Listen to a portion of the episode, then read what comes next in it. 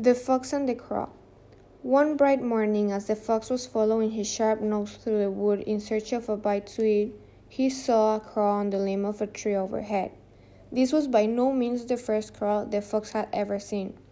What caught his attention this time, and made him stop for a second look, was that the lucky crow held a bite of cheese in her beak.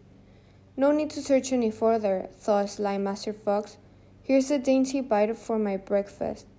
Up he trotted to the foot of the tree in which the crow was sitting, and looking up admiringly, he cried, "Good morning, beautiful creature."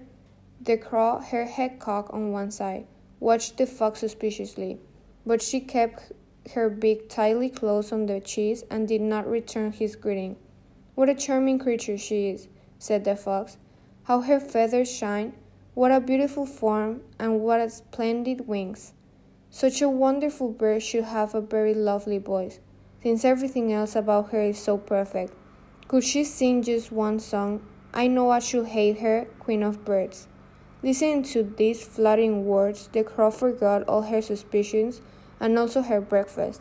She wanted very much to be called Queen of Birds, so she opened her beak wide to utter her loudest caw, and down fell the cheese straight into Fox's open mouth. "Thank you," said Master Fox sweetly, and he walked off. "So it is, Crag.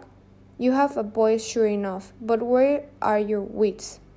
The flatterer lives at the expenses of those who will listen to him.